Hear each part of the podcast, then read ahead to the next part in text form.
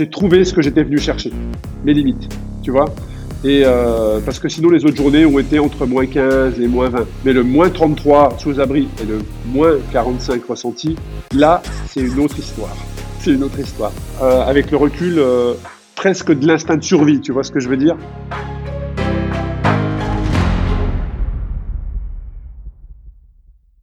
Eh bien écoute, c'est parti. Bienvenue Arnaud sur le podcast. Bah, je te remercie beaucoup Loïc. Merci, c'est gentil.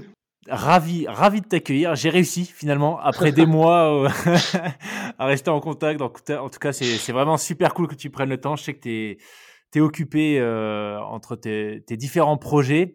Euh, donc c'est vraiment super sympa que tu puisses te libérer un petit peu pour, pour partager ton parcours avec nous. Et d'ailleurs, je te propose de peut-être commencer par ça, nous expliquer bah, qui est Arnaud, d'où tu viens et ce que tu fais aujourd'hui. Eh ben écoute, euh, j'ai toujours beaucoup de mal à répondre à cette question parce que je fais pas mal de, choses et euh, je me laisse souvent porter par la, par, la passion plus que la, plus que la raison. Donc à un moment donné, quand les choses commencent à prendre d'un côté et d'un autre, bah, ça fait ça fait beaucoup de choses à faire dans une journée de 24 heures. Donc euh, bah, voilà qui je suis. Bah, j'ai 40, 47 ans, 48 bientôt. Euh, passionné par le cyclisme que j'ai commencé à l'âge de 19 ans dans les compétitions, euh, donc en compétition d'ailleurs, hein, pas du tout euh, d'une autre manière. J'ai connu moi le premier contact avec le cyclisme, c'est la compétition dans laquelle je m'étais donné jusqu'à 25 ans pour passer professionnel. Donc avec le recul, c'est très très court en 6 ans euh, sans avoir d'expérience de passé professionnel. Mais à 25 ans, j'étais en élite. Donc c'est-à-dire qu'à 25 ans, j'étais euh, au plus haut niveau amateur.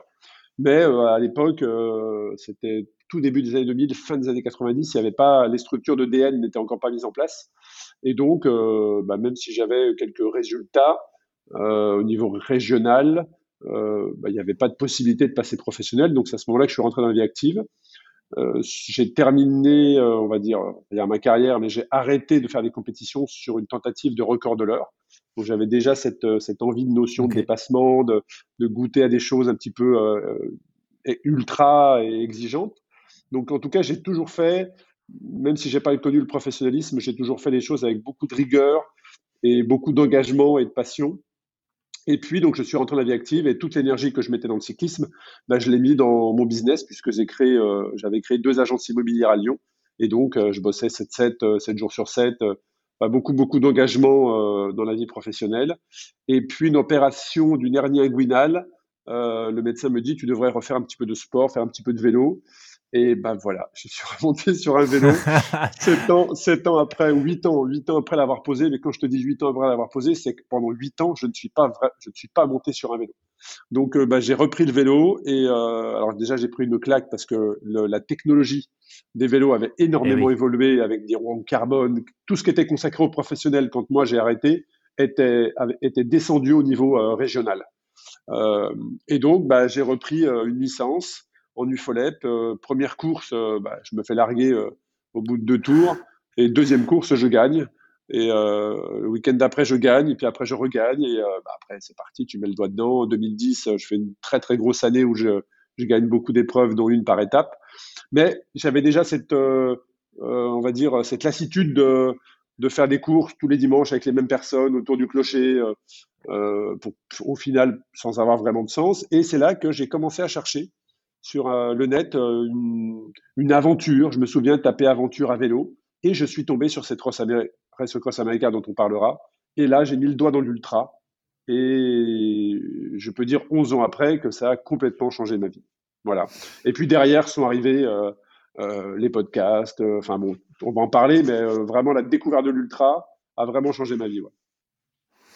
C'est ça, c'est que plus, plus que ces courses, c'est devenu aujourd'hui, peut-être que tu peux nous, nous en dire un tout petit peu plus sur ton activité, puisque ta vie active à toi aujourd'hui, c'est, enfin si je me trompe pas, c'est plus du tout le salariat. On a eu la chance de travailler ensemble, toi et moi, euh, mais aujourd'hui, tu, tu, c'est un métier passion. Tu vis de ta passion. Tous tes projets, c'est, ce qui te nourrit, si je me trompe pas. Bah écoute, euh, je peux dire aujourd'hui effectivement que je vis de ma passion. C'est un peu bizarre ah, de dire ça parce que j'ai tout plaqué, euh, j'ai tout plaqué en me disant, bah voilà, parce qu'on a beaucoup de chance en France, c'est qu'on a un, un incubateur qui est extraordinaire, qui est Pôle Emploi.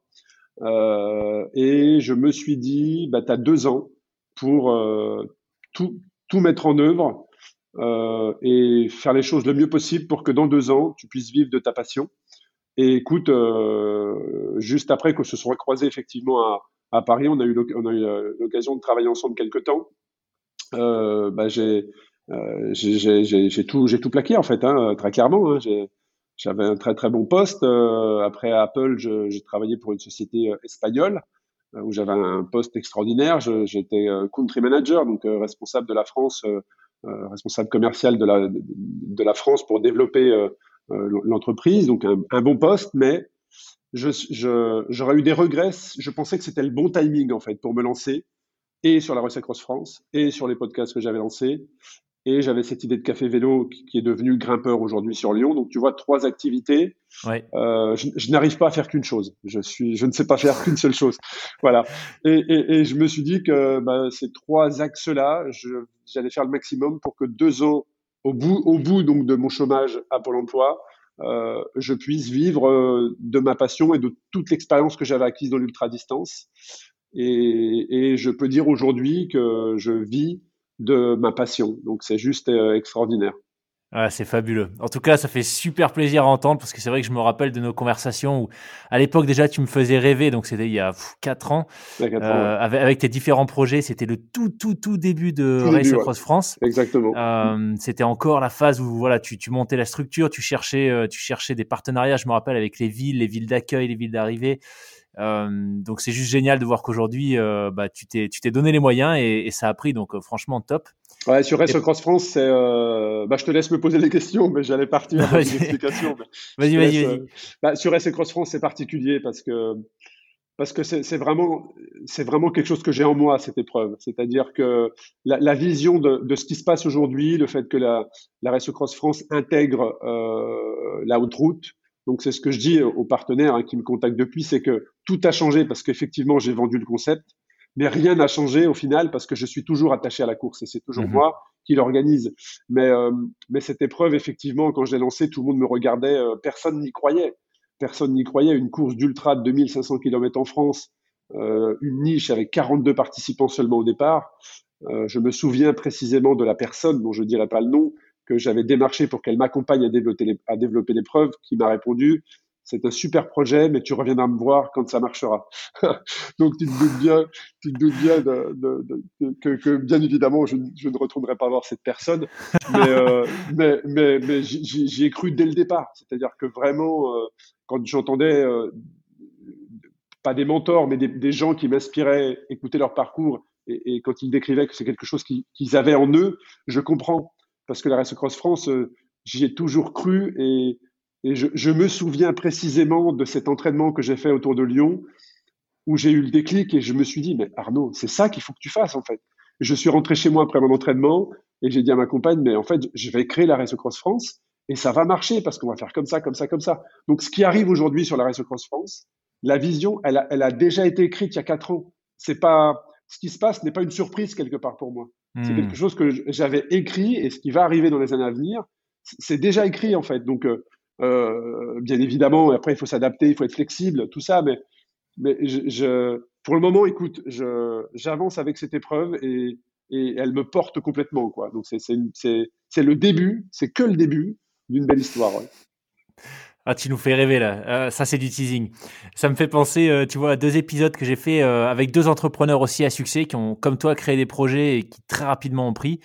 Stan Gruot, le CEO d'Explora Project, et Anthony Bourbon, le, le, CEO de Feed.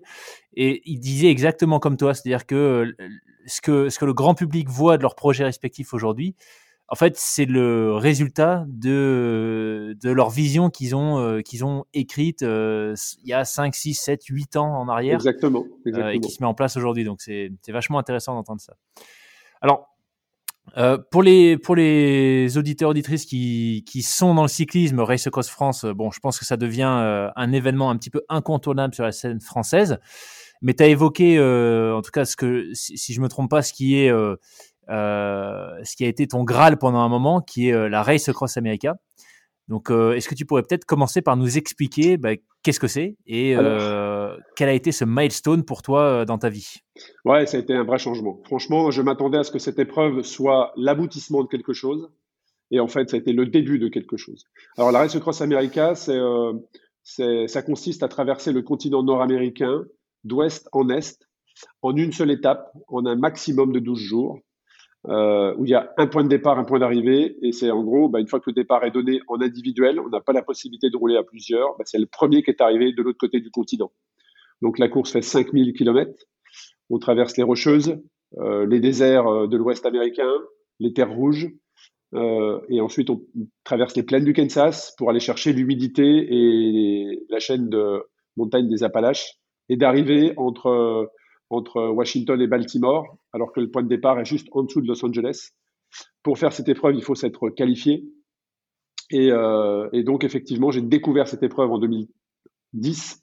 J'ai toujours dit que je la ferais, euh, que je la finirais. Et donc, je l'ai fait en 2013 par équipe de deux, euh, vraiment pour observer, pour voir. Et là, mais je me souviens encore quand je suis arrivé sur le parking, j'ai pris une claque monumentale quand j'ai vu les moyens financiers qui étaient consacrés à certaines équipes euh, mais en fait, je me suis dit, mais en France, mais on est à 100 000 lieues d'imaginer ce qui existe aux États-Unis, et c'était la 35e ou la 32e édition.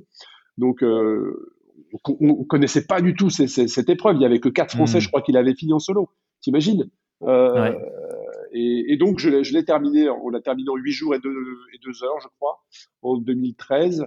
Et j'ai connu, juste après cette épreuve, on va pas dire une dépression, mais un peu le blues de, ce que connaissent beaucoup d'athlètes, hein, moi j'en parle beaucoup dans mon podcast, mais ce que connaissent beaucoup d'athlètes, c'est-à-dire la dépression après l'événement. C'est-à-dire que tu as, une vraie descente euh, où tu n'as plus trop d'objectifs, plus trop de repères. Et là, moi, le mois de septembre-octobre était vraiment terrible, terrible après cet événement parce que je savais, je me disais, c'est quoi la suite en fait? Qu'est-ce qu'on fait derrière? Et c'est là que ben, j'ai rappelé tous mes équipiers, je leur ai dit, écoutez, on y retourne, mais cette fois-ci, je vais au bout de l'aventure, je la fais seule. Euh, alors ça paraissait un truc de folie, puisque moi, j'avais jamais fait d'ultra. Enfin, tu vois, c'est pour certains la Race Across America, c'est l'aboutissement de quelque chose. C'est la, la, la, finalité d'un chemin de, de, de, cycliste ultra distance ou c'est le Graal. Ben, moi, la première ultra que j'ai fait, c'est celle-ci. En fait. voilà. moi, je me suis dit, j'ai pas envie d'aller faire euh, une traversée de la France, une diagonale, euh, je sais pas quoi, un brevet, je sais pas quoi. Moi, je me suis dit non. La, si la plus grosse c'est celle-ci, ben, je veux faire celle-ci en fait. Et puis les États-Unis, bon, ça fait rêver beaucoup de personnes, tu vois. Donc, euh, et donc, ben, je me suis inscrit. Euh, en 2015 et, euh, et, je me suis entraîné tout en travaillant chez Apple sans prendre un jour de congé. Donc, euh, bah, je faisais sans demander d'aménagement de planning. Donc, j'ai fait en fonction de mes horaires. Si je prenais à midi, bah, j'allais m'entraîner dès 6 heures le matin. Et bah, si je finissais plus tôt, bah, j'allais m'entraîner le soir. Et si je bossais pas les week-ends, bah, je faisais 12 heures, entre 8 et 12 heures de, de, de vélo par jour le week-end pour prendre du foncier. Et euh, bah, je suis arrivé au départ euh, euh, comme ça de cette épreuve, avec une concentration énorme. Et mais quand j'y repense, j'avais un niveau d'engagement, j'aurais pu finir en rampant, je pense. C'est-à-dire que pour moi, en fait, la sensation est assez bizarre à décrire, mais j'en je, je, ai les frissons, tu vois, d'en reparler parce que sur la ligne de départ, il n'y avait pas d'après pour moi. C'est-à-dire qu'il y avait la Race Cross America et il n'y avait rien d'autre. Il ne fallait même pas me demander ce que tu allais faire après ou dans deux ans il n'y avait rien en fait. Il y avait cette course et je devais, je savais que je devais la finir parce que j'avais le, sentiment, l'intuition en moi que c'était important que je finisse et que même si je ne savais pas ce qui allait découler derrière, ça allait changer des choses. Tu vois, je savais que l'ultra en France n'était pas connu, mais je savais que le jour où l'ultra allait exploser en France, si je terminais cette épreuve, peut-être que ça allait changer des choses pour moi. Et donc, ben, je sais même pas comment j'ai fait. Même les matins maintenant, tu vois, je me lève et je me dis, mais comment tu as fait pour terminer cette épreuve en fait? Et, ben, et six ans après, ben, j'ai toujours le meilleur temps français sur, euh, sur l'épreuve en 11 jours et 2 heures. J'ai d'ailleurs toujours ces deux heures un peu en travers de la gorge. Parce que sinon, tu vois, c'est 10 heures, tu vois, 10, jours, 23 heures, c'est pas 11 jours et 2 heures. Donc, euh, donc, bon, voilà. Et donc, j'ai terminé avec des blessures euh, à la selle au bout de la deuxième nuit. Euh, donc il y a un très beau documentaire d'ailleurs qui a été monté sur euh, sur mon parcours qui est sur Vimeo. Donc euh, tu pourras mettre les liens ouais. voilà. Mais ça dure 21 minutes. Mais franchement voilà si vous avez 21 minutes dans votre journée la, la, vidéo est vraiment très bien montée. Et donc je termine je termine. Et là bon bah changement de vie derrière. Enfin bon c'est voilà. Et puis là je me suis dit bon bah il faut la faire en France quoi. Et puis bah c'est comme ça que c'est comme ça que la course, la course s'est lancée derrière. Waouh. Alors, petite parenthèse, euh, pour celles et ceux qui découvrent Arnaud, s'il y, en a, y en a sur le podcast, imaginez un peu ma tête quand euh, on m'annonce qu'un énergumène pareil rejoint notre équipe. Euh, je me suis dit, oula, non mais quelqu'un comme ça, ça va être... Enfin, comment est-ce que c'est possible même que ça existe, qui travaille à temps plein, qui fait des projets pareils? Wow. Là, tu vois, même en connaissant ton histoire, de t'entendre la raconter à nouveau, enfin, c'est juste dingue, quoi. Et ce qui est fou, c'est que il y a encore ce record, que ce soit encore... ouais, alors encore son meilleur temps. Ouais, alors tu vois, c'est, ça c'est intéressant ce que tu dis parce que franchement, euh, euh, je ne suis pas surhumain. Hein. J'ai, j'ai des problèmes de pied, j'ai des gros problèmes de pied. Euh, j'ai la jambe droite un peu plus courte que la jambe gauche, donc j'ai des gros problèmes de genoux et de bassin. Je, je suis asthmatique. enfin, tu vois, je, je suis pas, enfin, je fais du vélo, mais je j'ai pas un potentiel de malade. Et, et c'est là où je veux en venir, c'est qu'aujourd'hui, je pense qu'il y a beaucoup trop de monde qui, qui se met ses propres limites. Moi, je me, hmm. moi, je, c'est aussi un de mes traits de caractère, c'est que j'ai, et encore plus après l'avoir fini, du coup, j'allais dire, j'ai peur de rien. C'est pas que j'ai peur de rien, mais tout est possible, quoi, en fait. Si j'ai envie de faire quelque chose, eh ben, je le planifie dans, dans la durée, dans le temps, et je m'organise pour le rendre réalisable. Tu vois? Et, et, tout le monde peut faire la Race Cross America, et je connais même des coureurs qui pourraient mais exploser mon temps. Mais c'est juste que ces gens-là n'ont pas l'audace euh, de, de, de, se dire, ben, je vais y aller en fait. Tu vois? Et, je pense qu'il y, a beaucoup trop de gens aujourd'hui qui rêvent pas assez grand. Moi, on m'a toujours dit que j'étais un grand rêveur dans la vie. Je me revois encore quand j'étais étudiant, quand je parlais de mes projets, on me disait, mais toi, tu es un grand rêveur. Hein. Bah ouais, je suis un grand rêveur, mais n'empêche que euh, bah, je fais des tas de choses euh, que j'aurais jamais pensé faire dans la vie, mais je les fais parce que je les imagine, euh, je les mets sur le papier, ça devient des projets, et puis après, ça devient des choses qui sont concrètes. Et je pense qu'il faut il y a trop de gens, euh, surtout avec ce qu'on vit en ce moment, il y a trop de gens qui se limitent eux-mêmes, en fait. Hmm. Et ça, moi, je, je, ne sais pas faire. Je ne sais pas me limiter. Voilà. J'ai une idée. Euh, c'est quelque chose que, qui m'enthousiasme. À partir du moment où ça m'enthousiasme, euh, ben, je creuse. Je creuse et, et ça devient des projets. Mais tu sais, c'est très intéressant de l'entendre dire et euh, je vous promets euh, que, on, enfin, c'était pas prévu que j'envoie des fleurs comme ça à Arnaud, mais euh, c'est vrai qu'Arnaud, ce qui, enfin, moi, pour t'avoir euh, côtoyé quelques quelques temps, ce qui surprend, c'est, enfin, en tout cas, ce qui marque, c'est cet enthousiasme dont tu parles. Tu vois, le fait que tu sois un grand rêveur, c'est une chose, mais après, c'est l'enthousiasme et l'énergie que tu déploies pour mettre ces projets en place. Et ce que je trouve fou, qui, qui m'a vraiment marqué dès le début, c'est que tu entraînes les gens avec toi tu vois, quand on était encore, euh, on travaillait tous les deux pour la, même boîte, euh, il y avait des, il y avait plusieurs employés, euh, je sais plus combien exactement ils étaient à te suivre sur Race Cross America, puis sur Race Cross France. Mais j'en ai croisé dans toute la France. quand je, suis venu faire un tour en Suisse, je suis tombé sur des employés qui m'ont dit ah oui mais Arnaud bah ouais mais je suis dans l'équipe. Tu vois et c'est ça qui est juste fou, c'est que tu as cette faculté, je trouve à à donner vie à des projets, mais plus que ça, à entraîner avec toi. Et, et bah, ça, c'est juste incroyable. Ouais, et puis c'est ce qui fait sens, c'est-à-dire que si tu fais des choses qui ne sont qui sont pas, euh, je veux dire que tout le monde ne peut pas faire, bah ça quelque part où est le sens en fait? Tu vois ce que je veux dire? Hmm. euh, Moi, j'essaie de faire des projets et je me dis ça, est-ce que n'importe qui peut le faire? Bah oui, n'importe qui peut le faire à côté du moment où il décide de le faire. Tu vois, hmm. je pense qu'après on parlera de la Laponie, mais, c'est pareil en fait. C'est bah, tout le monde peut le faire. Bah, il, fait, il, a fait moins 45 ans ressenti. Bah oui, oui, il a fait froid, mais euh, c'est accessible en fait. Si, si, moi qui avais peur du froid, si je l'ai fait, bah, imagine, euh, euh, imagine une personne normalement constituée, elle peut, elle peut aussi le faire en fait. C'est que je me, voilà, je, me mets pas de limite en fait. J'ai pas de limite. Voilà. Alors, parlons de Race Cross France. La, Laponie, on va, on va en parler, c'est sûr, mais peut-être déjà que tu nous dises comment comment s'est passé la mise en place de Race Cross France et qu'est-ce que la Race Cross France aujourd'hui? Ah, ça c'est ouais, là aussi j'ai des anecdotes que je vais te livrer. j'en parle pas beaucoup, j'en parle pas beaucoup, mais je peux te donner deux trois trucs. Mais en fait, bah, Race Cross France, c'est quand j'ai fait la Race Cross America, je me suis dit Arnaud, il faut absolument que tu importes ça en France, même si l'ultra distance n'est pas connue en France. Alors quand je dis l'ultra distance n'est pas connue en France, je me fais toujours reprendre par des cyclistes qui, me disent Arnaud, il y avait les cyclosportifs avant, tu vois les cyclosportifs qui faisaient des diagonales mais ça n'a rien à voir. L'ultra distance, sur le mode comme je l'ai importé en France avec la Race Cross France, c'est des départs toutes les minutes. C'est des gens qui font 300, 500, 1100 ou 2600 seuls sur leur vélo. Il n'y a pas de départ en peloton. Il y a une balise GPS. Avant, personne n'avait de balise GPS en France quand j'ai amené ça. On m'a tout de suite dit, mais pourquoi des balises GPS C'est pas une course? Bah peut-être. Mais au moins, moi, je sais que mes concurrents sont en sécurité et je sais précisément où ils sont. Je ne les laisse pas dans la nature. Donc voilà, j'ai apporté ce concept-là en France. Euh, avec une première édition en 2018. Et plutôt que de faire tout de suite, donc c'est moi-même qui ai tracé la map, et plutôt que de faire tout de suite un 2500, je me suis dit, ben, dès le départ, même si ce concept-là n'est pas connu, même si ça interpelle, je vais tout de suite aller dans le côté un peu éducatif. Donc j'ai fait un 300, un 500, un 1100 et un 2500, de manière à ce que ça aille crescendo pour les gens qui veulent se lancer. Et donc, bah, je l'ai fait comme ça. Après, j'ai trouvé une ville départ, j'ai trouvé une ville d'arrivée. Donc, c'est énormément d'heures de travail, hein, tu t'en doutes. Mais j'ai mhm. réussi à emmener avec moi aussi des bénévoles, des gens qui croient au projet, qui m'accompagnent. Donc, je m'appuie sur des piliers. Je fais pas tout tout seul, bien évidemment. J'ai toujours fait les choses en équipe. Même si je suis tout seul sur le vélo, j'ai une équipe avec moi. Et là, la Race Cross France, même si je la porte, j'ai une équipe avec moi.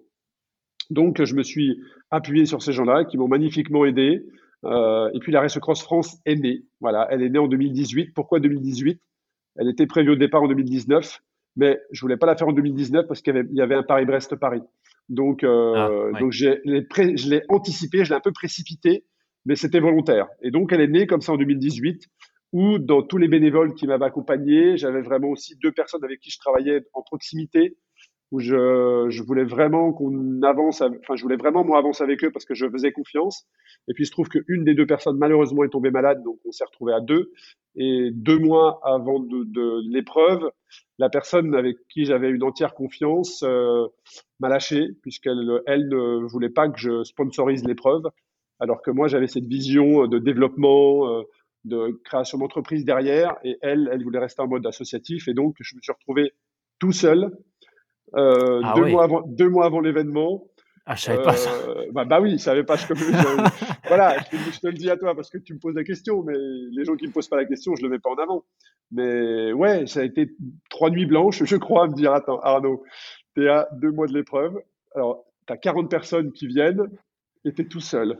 Donc, euh, et puis, bah, je m'en suis sorti, voilà. Euh, tu, voilà, tu, tu, remontes les manches et, euh, et tu te dis, bon, voilà, donc tu reposes les choses, euh, mind mapping, hop, ça, ça, ça, et puis ben, ça repart. Voilà, ça, ça repart. Et puis, ben, première édition, 42 personnes. Deuxième édition, 65. Troisième édition, 175.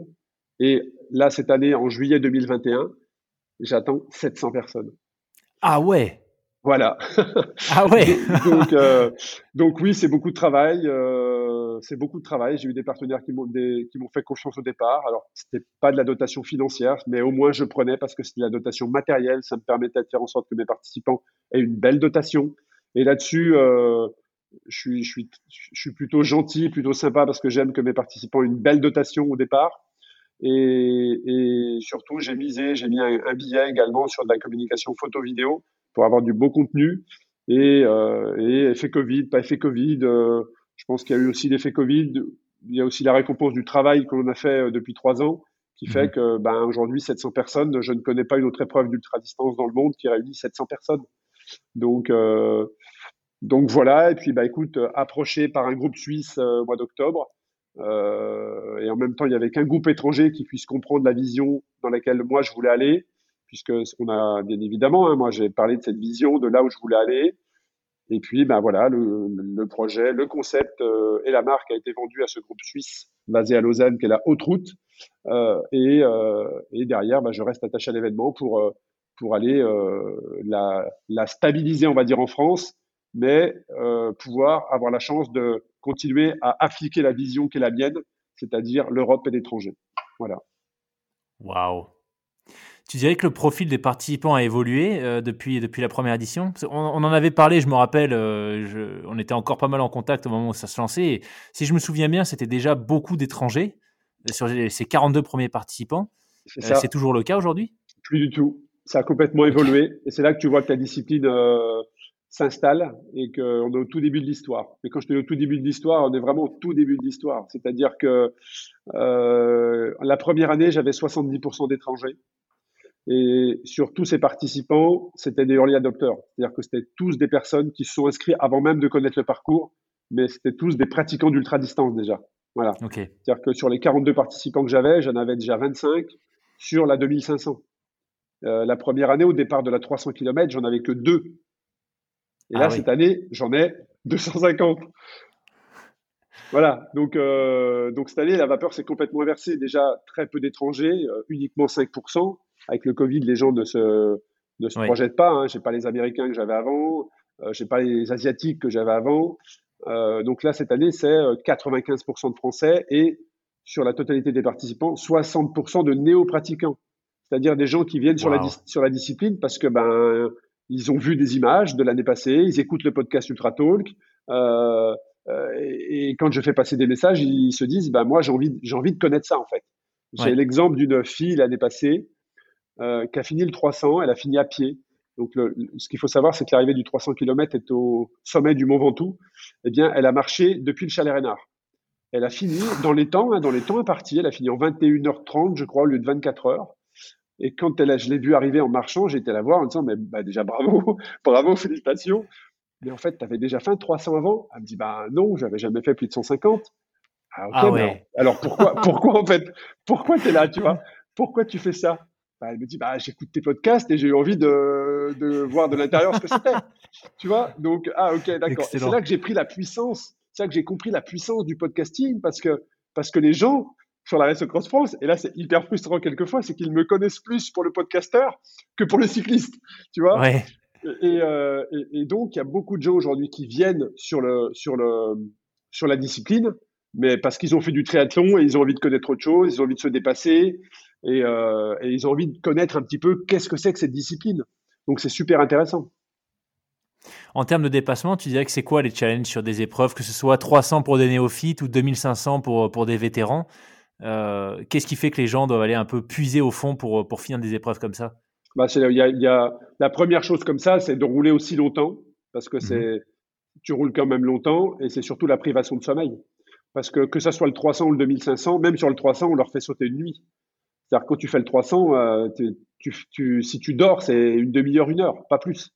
Donc euh, c'est cette privation de sommeil qui est nouveau. Alors pour certains, c'est extraordinaire parce qu'ils découvrent euh, euh rouler, euh, monter le Mont Ventoux par une pleine lune avec un ciel étoilé c'est magnifique, ça te marque à vie. Enfin, tu vois, tu vois les lumières, enfin, c'est extraordinaire. Et puis, bah, ceux qui font le 2005, c'est pareil, c'est enchaîner, enfin, c'est traverser la France quand même. Tu vois, quand tu habites dans un pays, tu découvres des régions euh, que tu n'as jamais connues. Parce que j'ai aussi construit, construit, le parcours pour un peu être un guide touristique. C'est-à-dire qu'on fait tous les, on fait le Ventoux, mais on fait aussi tous les sommets mythiques des Alpes.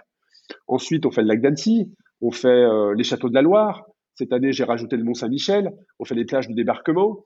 Donc ah c'est quand même euh, c'est quand même un parcours qui est magnifique, qui est magnifique. Excellent. Excellent.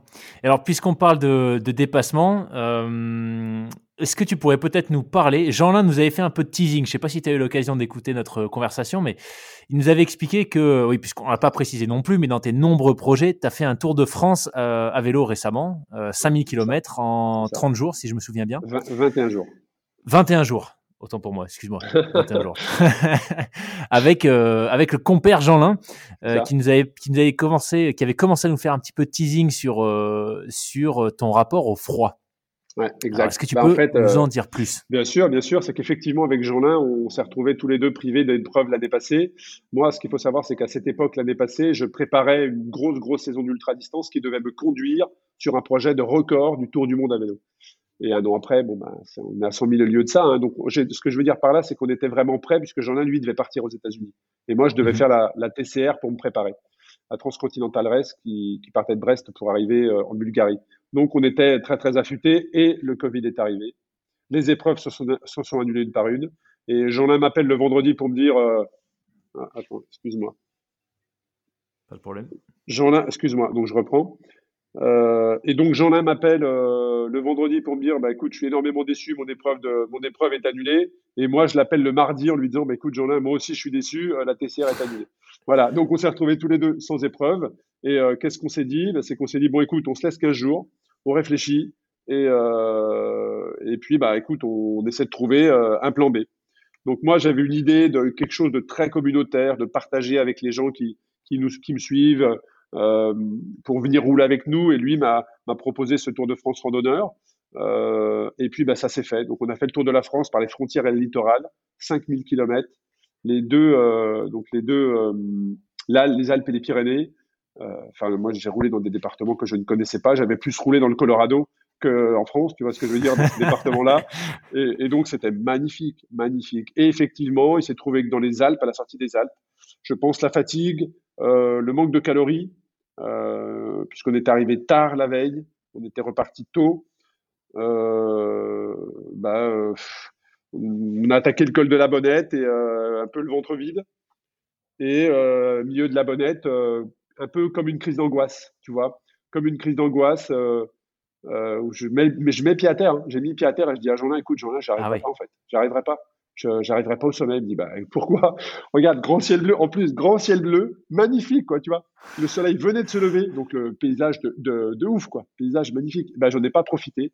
J'étais, je m'étais mis en tête que euh, je ne franchirais pas le sommet parce qu'il faisait tellement froid que bah, j'allais avoir froid en fait. Et, et donc, euh, on, on, est reparti. Je suis arrivé au sommet, j'ai mis tous les fringues que j'avais. J'avais plus rien dans mes sacoches. j'avais plus rien dans mes sacoches. J'avais tout mis. Et on est redescendu. Après, on s'est réchauffé au soleil en bas.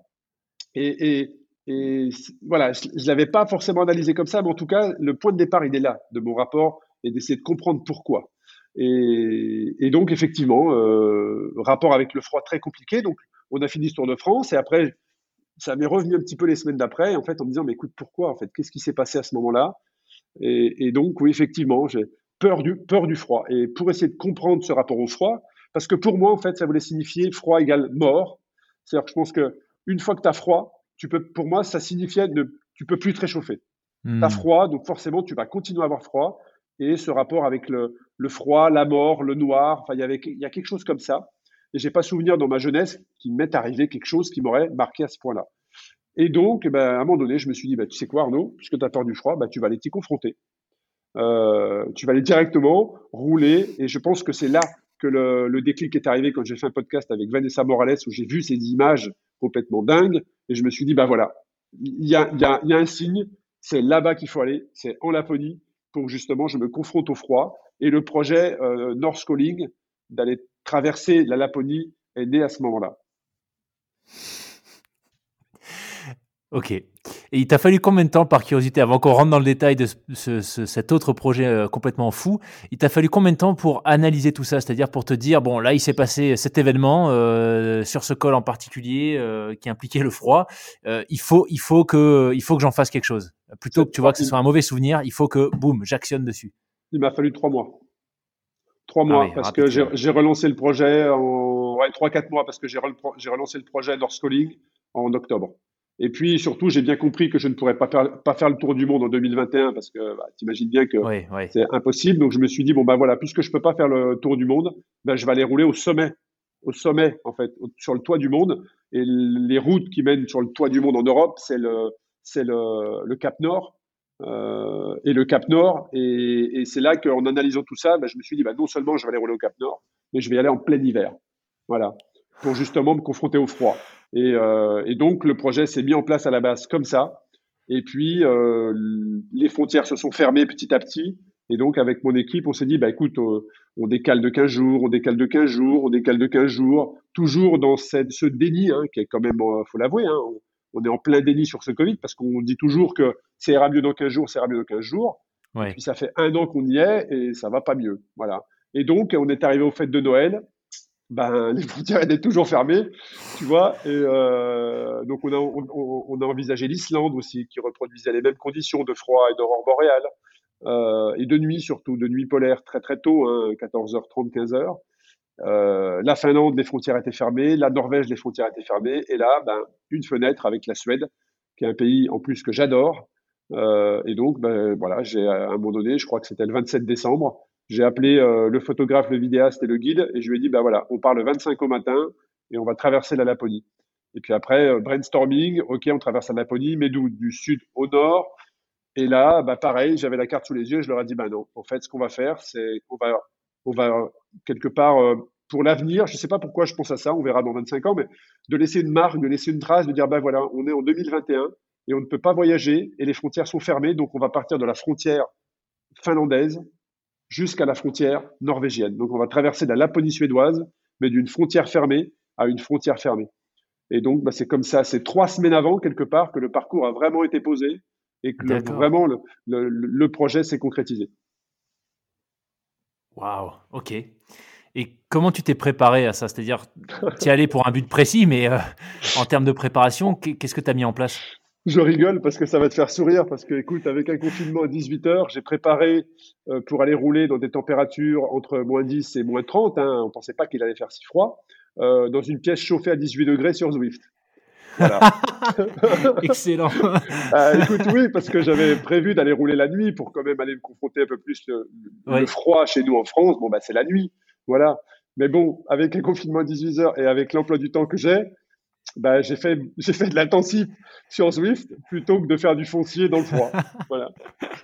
Mais je me suis adapté. Il faut être flexible et il faut faire avec, euh, bah, il faut faire avec ce que tu as et la possibilité, euh, c'était ça pour moi. Donc, euh, je l'ai fait sans aucun regret et, et, en le faisant le mieux possible.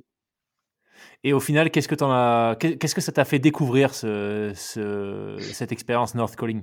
Alors c'était c'était complètement dingue hein, parce que rouler sur des déjà quand je suis arrivé, euh, je me suis dit ah ouais, on est arrivé il faisait moins 17 et quand tu sors de l'aéroport la première euh, la première inspiration à moins 17, euh, tu t'en souviens?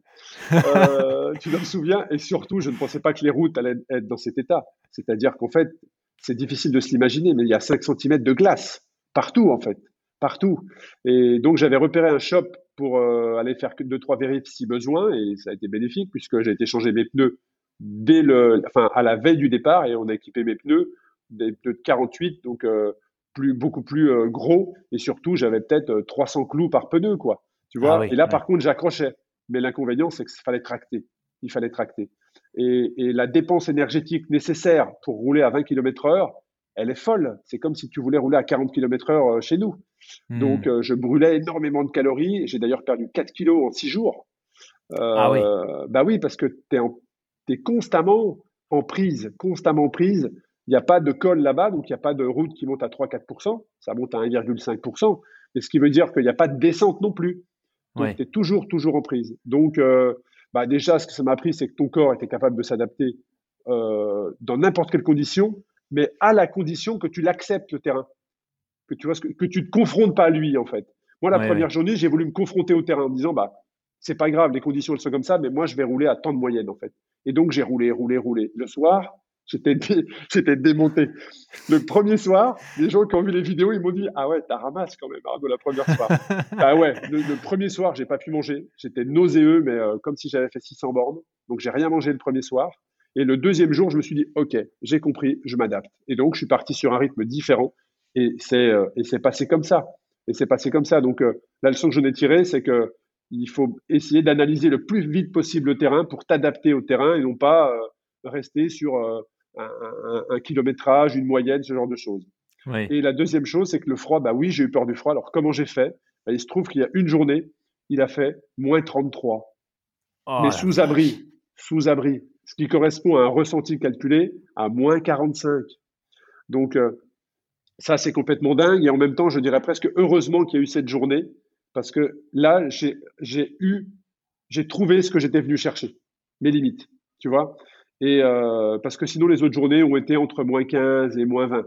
Mais euh, je dirais que quand tu es bien équipé comme je pouvais l'être, ça passe. Franchement, ça passe. Mais le moins 33 sous abri et le moins 45 ressenti, là, c'est une autre histoire. C'est une autre histoire. Et, en fait, j'ai eu les mêmes sensations que quand j'ai connu le 50 degrés dans le désert euh, californien. C'est-à-dire que ton esprit, en fait, pour moi, la limite, j'ai vraiment senti la limite psychologique à moins 28. C'est-à-dire que, en fait, c'est comme si ton champ de vision se rétrécissait juste pour ne voir que ce que tu as vraiment devant toi et tu rentres dans un état de concentration. C'est comme si tu rentrais dans un tunnel de concentration où tu ne penses à rien d'autre que garder une cadence de pédalage pour pas prendre froid assez élevée et surtout avancer et t'écouter. Est-ce que tu as froid tes pieds? Est-ce que tu as froid tes mains? Où est-ce que tu en es sur ton parcours? Tu es à combien de l'arrivée? Enfin, tu es dans un état de concentration euh, avec le recul euh, presque de l'instinct de survie, tu vois ce que je veux dire? Oui, oui. va vraiment à l'essentiel. Et, et, et, et, là, j'ai vraiment connu ce que j'ai trouvé, ce que j'étais venu chercher, vraiment. Waouh. Enfin, tu dis presque de l'instinct de survie. Pour le coup, c'est de l'instinct de survie parce que tu t'arrêtes. Euh, par moins 45, euh, quelque chose passe mal, tu t'es plus en capacité de pédaler et ah bah tu es un peu, un peu transpirant, euh, ouais, tu es en danger, de, mort, Ouais. Tu es en danger de mort. Alors j'ai une anecdote par rapport à ça, c'est que Ce qu'il faut savoir, c'est qu'il faisait moins 45 et j'avais envie d'eau glacée. Ne me demande pas pourquoi. Euh, je voulais pas de, je voulais pas de thé, je voulais pas de thé chaud, de chocolat. Euh, j'avais envie de boire glacé. Donc quand je buvais, je buvais des glaçons, quoi, de l'eau. Euh, de toute façon, tout gelait. Hein. À moins de 33, tu peux bien que tout gèle. Hein.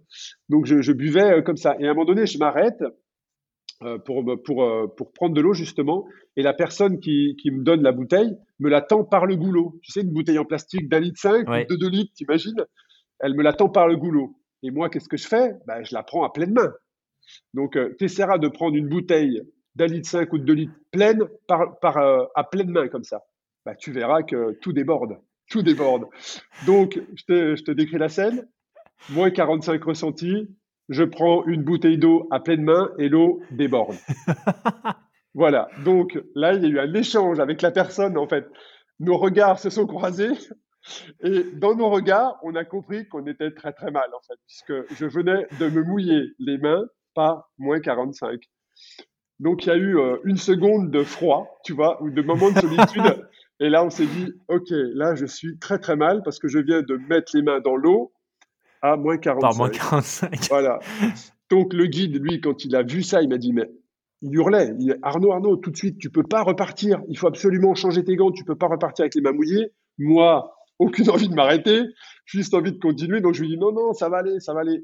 Et entre-temps, mes mains avaient commencé déjà à cristalliser. Tu vois? Donc, je, me suis tapé dans, je me suis tapé dans les mains. Je me suis tapé dans les mains. Et là, tous les cristaux ont commencé à voler. Donc, le, le vidéaste, il était là. Ah, génial, trop stylé. Bah oui, tu à, à l'écran, à l'écran, c'est magnifique. Mais, euh, et, et, donc, euh, et donc, je suis reparti. C'est-à-dire que j'ai remis, j'ai tapé trois coups dans mes mains. Toute la neige, enfin, tous les, la glace a volé. J'ai remis mes mains dans les manchons et je suis reparti. Et quand je suis reparti, au bout de deux minutes, je me suis dit, oh, peut-être que tu as fait une bêtise de repartir aussi vite. Mais c'est passé. Écoute, c'est passé. Voilà, c'est passé. J'ai pas eu froid aux mains. J'ai tout de suite, je suis reparti assez vite. Euh, donc le flux sanguin a été assez important et j'ai eu un doigt qui commençait à être un peu frais, mais il est vite revenu et, euh, et, et c'est passé. Voilà. Donc là, on a eu beaucoup de chance, beaucoup de chance parce que là, ça peut être effectivement, comme tu l'as dit, sur cette température-là, faut pas te planter parce que ça peut aller très très vite, très très vite. Waouh, c'est une sacrée histoire en tout cas hein, euh, de, voir que tu vois, t'as pris à bras le corps en fait cette euh, cette peur que tu avais du froid, ou en tout cas cette croyance que tu avais, ce que t'expliquais que t'associais, euh, tu vois, plusieurs choses, euh, plusieurs choses au froid, la mort, etc. Et que bah t'es juste allé, euh, t'es allé tout chousse en plein dedans quoi. C'est-à-dire que c'est, c'est, je trouve ça juste hyper inspirant et, et surtout fou de voir parce que, tu es allé rapidement quoi. Bah ouais, ouais, bah ouais, parce qu'il faut aussi, euh, faut aussi euh, saisir les opportunités. Hein. Je veux dire, moi, j'avais la possibilité de le faire. Euh, alors après, moi, je fais pas partie de ces gens qui te disent, OK, t'as un projet très bien. Alors quand est-ce que tu peux le faire? Dans... Mets-le dans trois ans, comme ça, t'as le temps de travailler, de rechercher. Euh, je te dis pas qu'il faut le faire du jour au lendemain, mais la vie, enfin moi, c'est aussi ma, mon trait de caractère, c'est que pour moi, tout peut s'arrêter demain, même tout à l'heure. Enfin, je veux dire, la vie, c'est un souffle en fait. Donc euh, ça va, ça va trop vite, ça va trop vite. Et j'ai pas envie d'avoir de regrets. J'ai une opportunité, j'ai le budget qui me permet de le faire, fais-le. Voilà. Et donc, bah, on a positionné une date. Et après, derrière, bah, tu fais le maximum euh, qui est possible pour le rendre réalisable. Euh, et ça s'est fait. Et c'est une magnifique aventure. Et, euh, et peut-être que, comme pour la rame, les gens m'en parlent encore six ans après. Peut-être que la Laponie, les gens m'en parleront encore dans cinq ans. Mais, mmh. Mais on a pris cette bulle d'oxygène et, euh, et c'était extraordinaire. C'était magnifique. Génial. Est-ce que, est que ça fait partie des, des futurs épisodes euh, sur Ultra Talk? Ce partage de Laponie, alors je, j'ai fait l'épisode sur la, le Tour de France avec Jean-Lin parce qu'il y avait ouais. Jean-Lin. Euh, je, je, je ne pense pas que je ferai un épisode sur moi-même. Non, non, je, je pense, je pense pas. Je ferai peut-être des, des conférences, euh, des choses comme ça. Il y a un documentaire qui est en cours de montage. Euh, mais non, non, ça sera pas. Je, je ferai pas un podcast sur moi-même dans Ultra Talk. Non, non. Ok. En tout cas, c'était top de pouvoir suivre tout ça en live sur Instagram. C'est vrai que c'était. Enfin, il y a des, il y a plusieurs images, tu vois, qui me viennent tout de suite en tête. tu avais il y en a une en particulier où, tu es sur un fond, bon, forcément, un fond blanc, évidemment, euh, avec. Euh, avais, en, termes d'équipement, tu avais un casque avec des. C'était quoi Tu avais des lunettes de ski ou c'était un casque de vélo que tu avais J'avais. Alors, j'ai commencé avec un casque de snowboard et de toute façon, ah, j'avais un, masque de ski. C'était obligatoire pour te protéger du froid. Euh, et à un moment donné, quand il a fait moins de 33, donc là, moins 45 ressentis, ce qu'il faut savoir, c'est que ça gelait à l'intérieur de mon masque. C'est-à-dire que ah, mes lunettes, mais je, je voyais, c'était bluffant quand il pense comme histoire, parce que au fur et à mesure qu'on avançait, je, je, je voyais l'intérieur de mon masque qui commençait à se cristalliser, quoi. Tu sais, qui commençait à givrer à l'intérieur. C'était dingue, c'était dingue. Et ça m'a fait ça trois fois dans la journée. Euh, donc tu te doutes bien que juste avec des petites lunettes de soleil, c'est impossible à, à, la vitesse de 18-20 heures. En vélo, avec le, la vitesse, c'est juste impossible. Euh, mon, mon, vélo, mon iPhone, mon iPhone que je portais dans ma poche pourtant, a, a lâché. C'est-à-dire que euh, il était, il était out. Il, est, il, a, il, a, il est revenu à lui euh, une heure et demie ou deux heures après que je sois arrivé. Mais il ne fonctionnait plus. mon vélo s'est recouvert d'un givre blanc et quand il s'est réchauffé, le carbone craquait. On entendait ding, ding, Ah ouais Ouais, ouais, non, mais c'était. cette journée-là, elle, est, elle est mémorable pour nous. Mémorable. Waouh. En tout cas, ouais, les, les... c'est un endroit vraiment hyper photogénique, donc c'est vrai que c'était chouette de pouvoir sur Instagram euh, suivre tout ça. Ouais, puis passer. Il y avait des, il y avait des lives. Euh, ouais, puis passer le, cercle, passer le, cercle polaire en vélo, c'est impensable. Passer le cercle polaire à en plein hiver, c'est ça. Hiver, en hiver, euh, bah écoute, je l'ai fait quoi. Voilà, je pourrais raconter ça à mes enfants plus tard quoi, tu vois. C'est clair. Waouh. Écoute Arnaud, c'était juste fabuleux. On arrive déjà à la fin. Euh, on était un petit peu pressé par le temps, mais est-ce que, euh, enfin, quel serait plutôt toi le message que tu auras envie de partager fort de toutes ces expériences complètement incroyables que, que tu t'es autorisé à, vivre Qu'est-ce que tu aurais envie de partager? Euh, bah, En fait, moi, je pense que le plus important, c'est arrêter de se limiter. En fait, on se limite hmm. beaucoup trop avec des pensées négatives ou des choses comme ça. Euh, faut, faut, faut pas se limiter. À partir de qu'il y a quelque chose qui vous enthousiasme, faut le faire. Faut aller au bout et, vous allez découvrir au, final qui vous êtes vraiment. Parce que ce genre d'épreuve vous met face à vous-même, fait sauter tous les filtres et vous allez apprendre beaucoup de choses sur vous-même et, je pense que c'est le plus important. Euh, c'est pour ça que moi j'ai enlevé tout esprit de compétition dans ce que je fais maintenant parce que battre quelqu'un, ça peut, ça peut être facile. Tout le monde peut battre quelqu'un. Mais, se confronter à soi-même, ça c'est beaucoup plus dur. Ça c'est beaucoup plus dur, mais ça fait grandir. Donc ça c'est la première chose. Et la deuxième chose, c'est il faut être capable de mettre euh, la, force de l'intention, elle est, très importante. Et quand on, se concentre et on est focus dans une direction, euh, il y a beaucoup de chances pour que ça fonctionne. En tout cas, ça va forcément vous élever beaucoup plus que si vous ne l'aviez pas fait, très clairement. Super. Écoute, super conseil. Euh, encore une fois, un grand, grand merci pour ton temps. Euh, je connaissais quelques-unes de tes histoires, mais pas forcément toutes les anecdotes. C'était, c'était vraiment génial de pouvoir, euh, pouvoir t'entendre raconter tout ça avec autant d'énergie. Donc, encore une fois, merci, merci Arnaud. Je mettrai tous les liens en, en description, avec grand plaisir. Euh, donc je mettrai le lien pour, pour ton podcast Ultra Talk, euh, Race Across France et, euh, et, et, puis tu me diras si tu veux que j'inclue d'autres choses. Et je te dis tout le meilleur pour la suite. Eh bien, merci beaucoup en tout cas Loïc pour cette euh, prise de parole et, euh, et, je te dis à très bientôt et puis ben, bon vent à, à ton podcast, c'est top en tout cas. Merci beaucoup. Merci Arnaud.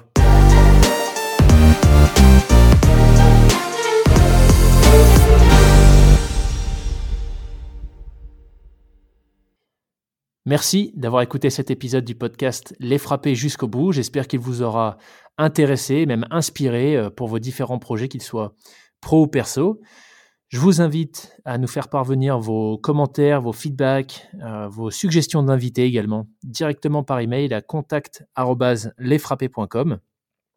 Et enfin, si vous souhaitez euh, nous soutenir dans cette aventure, euh, n'hésitez pas à nous laisser une note sur les différentes plateformes d'écoute que vous utilisez, ainsi qu'un commentaire. Et je vous dis à la semaine prochaine pour un nouvel épisode. Ciao